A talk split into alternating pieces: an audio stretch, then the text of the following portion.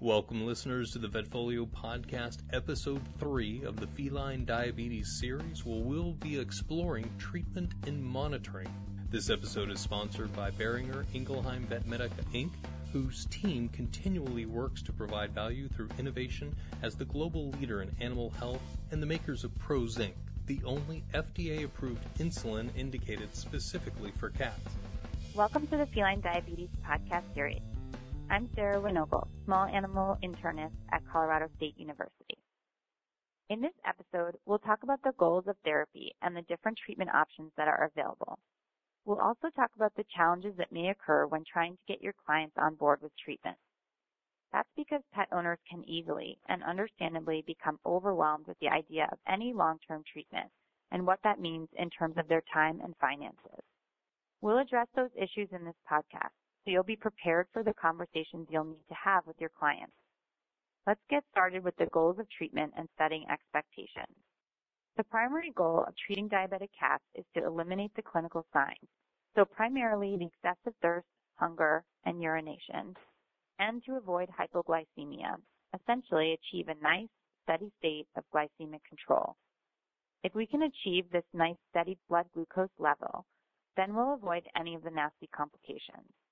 Of course, in the case of pets who are obese when diagnosed, we'll also look to correct that weight in a healthy, controlled fashion. Clearly, we want to start treatment as soon as possible, but there's another reason to do this apart from the obvious desire to alleviate clinical signs as quickly as possible. Studies indicate that swift treatment is the best way to preserve pancreatic beta cell function. Since these are the cells that produce insulin, keeping these cells as active as possible is important. Why? Because data in humans indicate that individuals who retain beta cell function have better overall control of glucose levels, and so less dependence on insulin, less fluctuation, easier control, and hopefully fewer complications. So now that we've talked about the goals of therapy and what we're looking to achieve, we need to discuss the ways we treat diabetes using insulin, proper diet, and exercise. Let's start with insulin.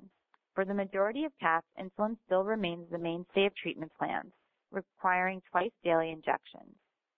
Longer-acting insulins are the first choice for cats. The two currently used are protamine zinc insulin, with the trade name ProZinc, and Glargine, which is also known by its trade name Lantus. It may be worth mentioning that, of these two, only ProZinc is F D A-approved specifically for cats, and the American Animal Hospital Association recommended.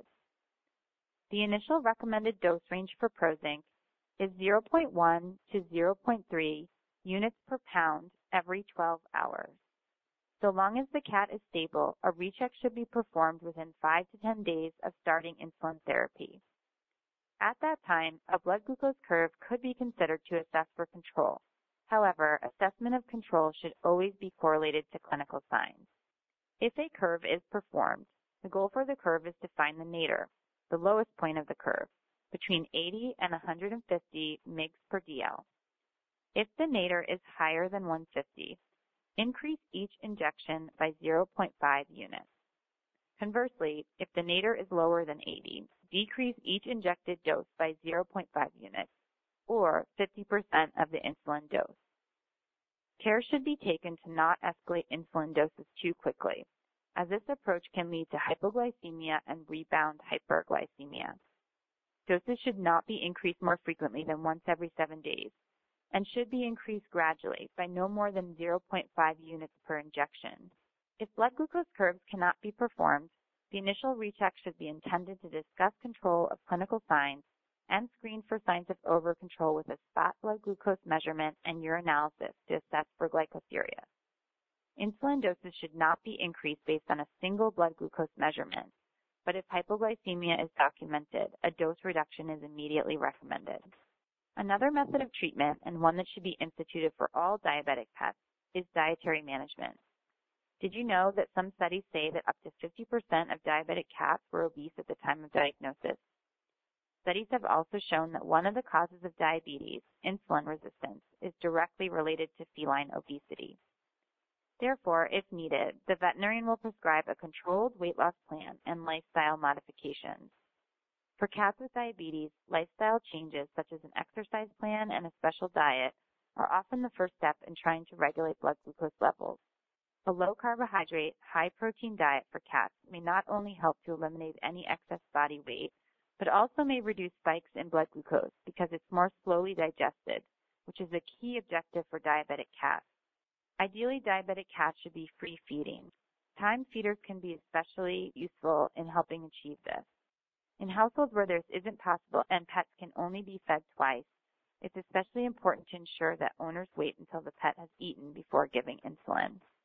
Okay, so now that we've discussed our treatment options, let's take a closer look at insulin. As I'm sure we've all experienced, insulin therapy is often the most intimidating aspect of treatment for owners. Before we even get to doses or routines or glucose curves, it's critically important that we educate owners on the basics of insulin therapy, like storage and prepping a dose. Obviously, if insulin isn't handled, administered, and stored properly, treatment won't be successful. So let's start with some basics of treatment. First point, shake, rattle, or roll. How to mix insulin is always a popular subject. The two most popular insulins for cats, ProZinc and Glargine, are slightly different in this respect. ProZinc is a suspension and should be gently rolled before preparing a dose. Glargine is a solution, so it does not need to be rolled. Either way, do not shake insulin bottles. Second point, storage is important. Keeping bottles refrigerated in an upright position at thirty-six to forty-six degrees Fahrenheit is key. This way they avoid freezing, excessive heat, and any exposure to direct sunlight, which can also damage the vial's contents. Last point, but very important, is syringe types. Because ProZinc is a veterinary-specific insulin, U forty syringes should be used. Other syringes may lead to incorrect dosing. Because ProZinc's concentration is forty I U per mil, using the U forty syringe helps ensure correct dosing. If a patient is using Glargine, then they will have to use U one hundred syringes, which are human syringes. This is especially important when refilling prescriptions. During the first demonstrations to owners of newly diagnosed diabetic cats, it's really important to emphasize these key points about storage, handling, and administration, ensuring that each point is discussed and demonstrated. Remember, what's second nature for us is a brave new world for these pet parents. Most of them have never had to give an injection before in their lives. Be patient and gentle. If any pet parents want further instruction, you can direct them to w w w dot prozinc dot u s, where they can watch an educational video about administering an insulin injection to their cat. It might help to talk to them about how small an insulin needle really is, and consequently, how little a pet will feel it. The thirty-one gauge insulin needle is only sixteen percent of the cross-sectional area of small twenty-three gauge needle that we use for vaccines, and less than one percent of the area of a microchip needle. This means the owner can give the dose without many pets batting an eyelid. This is the time where our expertise and demeanor can make a big difference. There's a definite value in offering a series of clinic-based tutorials with technician staff to help inexperienced or uncomfortable pet owners. You can use sterile water to demonstrate how to inject insulin, or ask pet owners to bring their cats in for an insulin shot after the cat has eaten. Remember, pet owners should be advised to keep insulin out of the reach of children, and that accidental injection may cause hypoglycemia. In the case of accidental injection, seek medical attention immediately. Exposure to ProZinc may also induce a local or systemic reaction in sensitized individuals. Once they have their routine down, monitoring the cat at home will be one of the most important tasks a client will experience. The pressing concern for a cat undergoing insulin treatment is the development of hypoglycemia. Some cats on longer-acting insulin may not show overt signs of hypoglycemia until their blood glucose level is dangerously low, so home glucose testing with a blood glucose monitor is ideal. Why? Because doing so can reduce stress hyperglycemia. In either case, being able to recognize the clinical signs of hypoglycemia is imperative for pet owners. Be sure that they know the signs of disorientation, wobbliness, tremors, and seizures that can be associated with low blood sugar. In addition to blood glucose monitoring, home testing of urine can also be useful. However, it is important to keep in mind that excessive at-home monitoring can lead to effects on clients' quality of life and their bond with their cat. If this is occurring, use of urine monitoring or tools in hospital should be relied upon more heavily than home blood glucose monitoring. Whether or not a pet owner is able to monitor blood or urine values, use of a home care diary is always recommended. This can be a great compliance tool, as well as a great source of clinical information at rechecks. And if there are multiple caregivers, it's a great way to avoid the classic, I didn't know you'd given the insulin too, situation. Recording the details of appetite, water intake, insulin dose, body weight, and general observations not only provides useful clinical data, but the routine and responsibility of tracking details helps owners feel like part of the clinical team. While home monitoring can be extremely useful, we also need to ensure that we're seeing the pet regularly at the clinic, especially during the adjustment phase. Weekly or twice-weekly blood glucose curves could be performed to adjust insulin dosing and to recognize hypoglycemic periods and possible remission. If glucose curves are unable to be performed, fructosamine testing is an excellent tool for checking the average blood glucose over the preceding two to three week period and can be used as the primary monitoring tool. Remember, laboratory values should always be correlated to control of clinical signs. As you know, no two diabetic cats are the same. What works for one may not work for another. For some, lifestyle changes such as diet and exercise can help and may be the only treatment they need. Most cats, however, will require insulin therapy. While the treatment options differ, the goals of treatment remain the same.